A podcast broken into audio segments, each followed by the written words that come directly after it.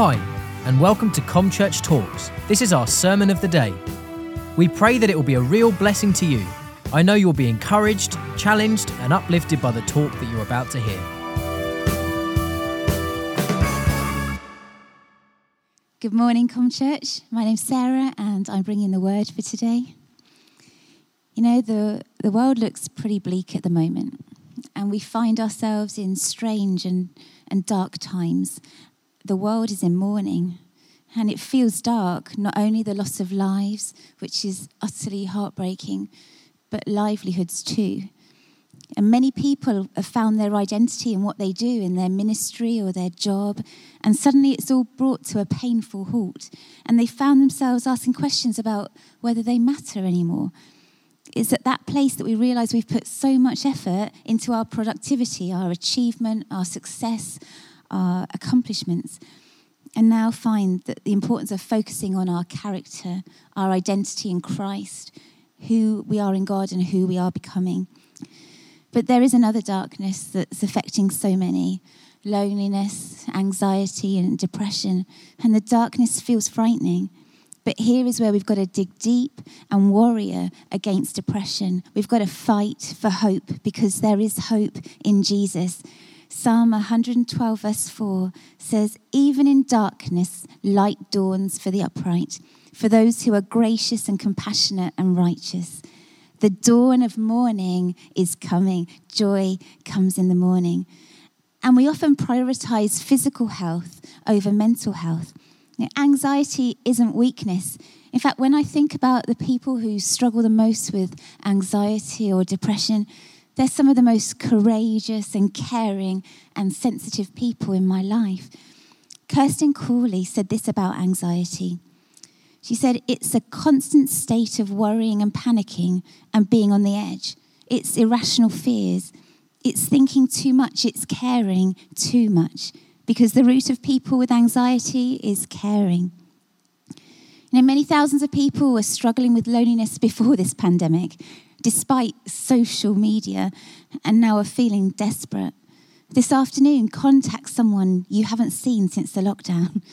Because when all of our coping mechanisms have been taken away, we need to find new ones. Because you will make it. God is there in the sunny and the tranquil times, but sometimes we have to endure the darkness to gain strength from the comfort of His word. We can truly experience hope and peace when we are struggling in the dark. There are so many Bible characters who struggled with feeling despondent or depressed.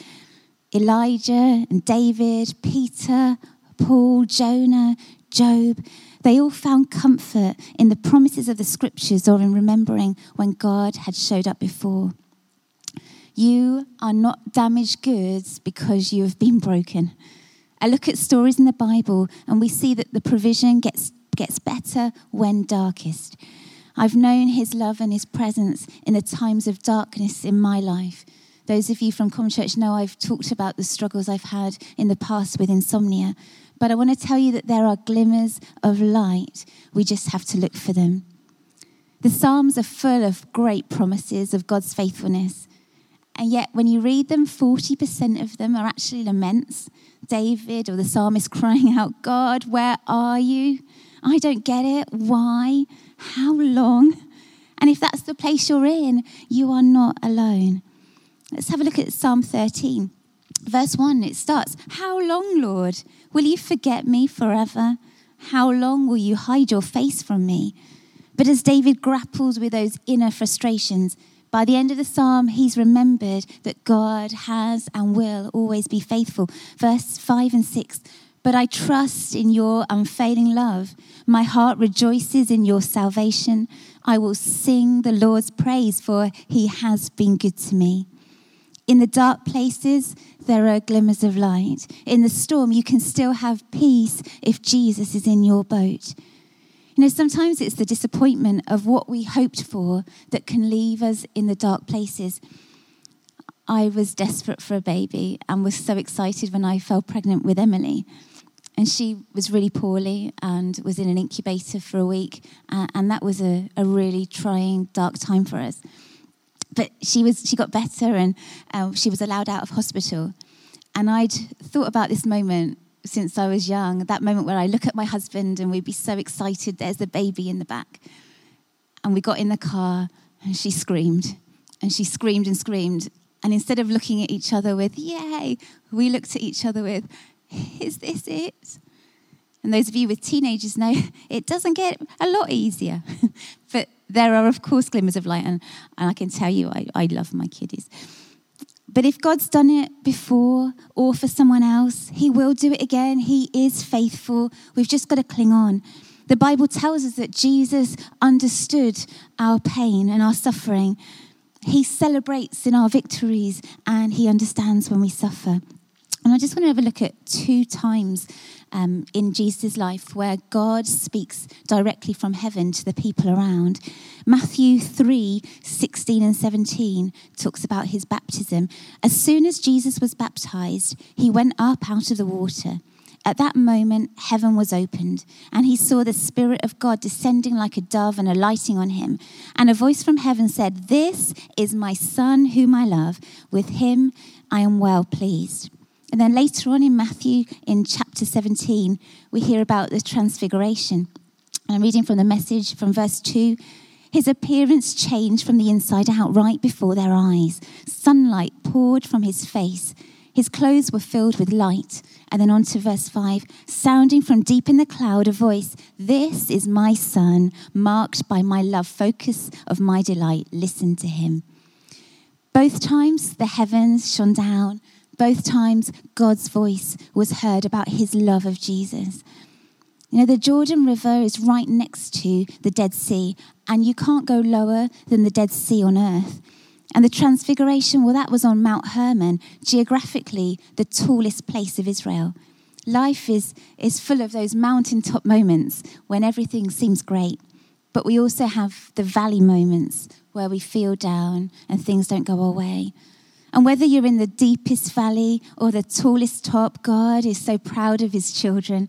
He loves us in all of our circumstances. And the presence of darkness doesn't mean that he isn't good. But there was no voice from heaven and no light shining when Jesus was crucified. Jesus, too, knew that feeling of abandonment and rejection. His friends had left him and betrayed him. The religious leaders are taunting him with paraphrased versions of Psalm 22 and verse 8. At the cross, when the world went dark, Jesus cried out, My God, my God, why have you forsaken me? That's Matthew 27. He knows how we are feeling. You know, forsaken means to feel helpless or abandoned. But that didn't detract him from his mission. In his cry out to the Father, he affirms, My God, that personal relationship. But sometimes there is silence, there is mystery, but it doesn't mean that God has left us alone. There are seasons where it feels easier at the beginning and then it starts to feel harder health, family, the kids at home, financial worries can make us feel like we just can't take it anymore. And that's the beauty of church supporting each other, being able to share the load. Sometimes the church is about Pentecost, but sometimes it's about Gethsemane, about praying for each other, about supporting each other. And even when we feel alone, it doesn't mean that God isn't there with us. I really like the footprints footprints poem, and I just want to share a bit um, for you. Um, but I've noticed that during the most troublesome times in my life, there is only one set of footprints. I don't understand why, when I needed you most, you would leave me. And the Lord replied, My precious child, I love you and I will never leave you. During your times of trial and suffering, when you only see one set of footprints, it was then that I carried you. I particularly like the Tim Vine version. During your times of trial, I thought it would be fun if we hopped. but, you know, even in those times where it feels that there is no one else to turn to, in your loneliness, in the shambles, when all of your great ideas seem to have turned to mud, in the mess, God is still there. There's a quote that says, If you think God's forgotten you, you've forgotten who God is. He was there dancing with you on the mountaintop, and He's with you in the valley moments. He's been faithful before, He will do it again. In um, John chapter 8, Jesus tells us, I am the light of the world. Whoever follows me will never walk in darkness, but will have the light of life. If you know Jesus, his light will never leave you. I really love the picture of the father in the prodigal son story. You know, that wasteful, wayward son who's gone away and he's taken the father's inheritance and he's wasted it.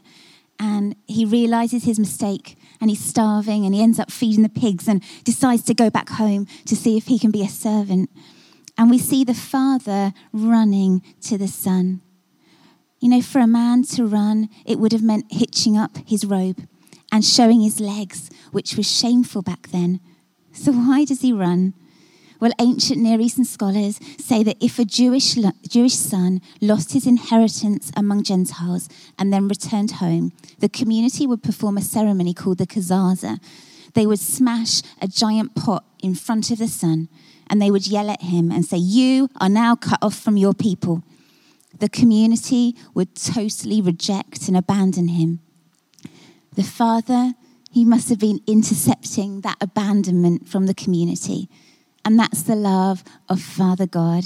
It's not about a bad person becoming good, it's about a dead person coming alive. You are not rejected or abandoned, you are not forgotten. That prayer that seems unanswered has been heard. We've just got to cling on. Come back to God, and He will run towards you. Sometimes we need the dark seed sprouting, skin rejuvenation, photos developing. Maybe in the mystery, good is happening. Maybe in the dark, there are glimmers of light and your eyes will be accustomed so you can see again. If all you've got left today is to believe, hold it tightly. Trust Him for your tomorrow if you are struggling with your today. He gives bright hope for tomorrow because He's already there. Sometimes the light will come in the form of an encouraging word or a kind deed or a person that God sends you. Make sure you are listening to people of light. Social distance from social media if you have to. Turn off the news if you need to, if it's bringing you down.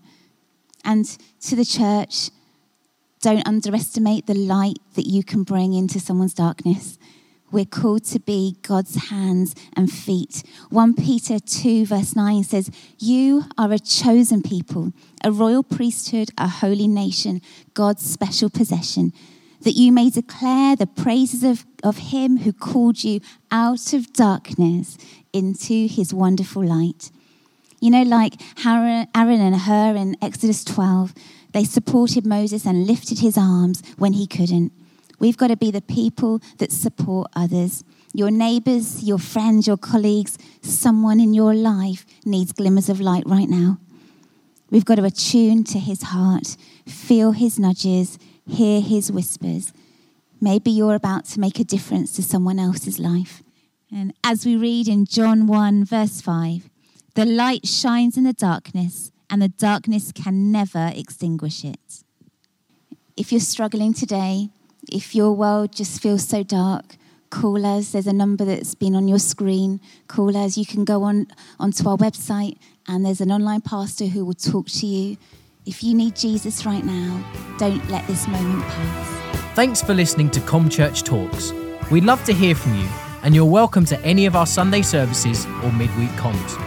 For more information or to contact us, please visit www.comchurch.org.uk or find us on Facebook.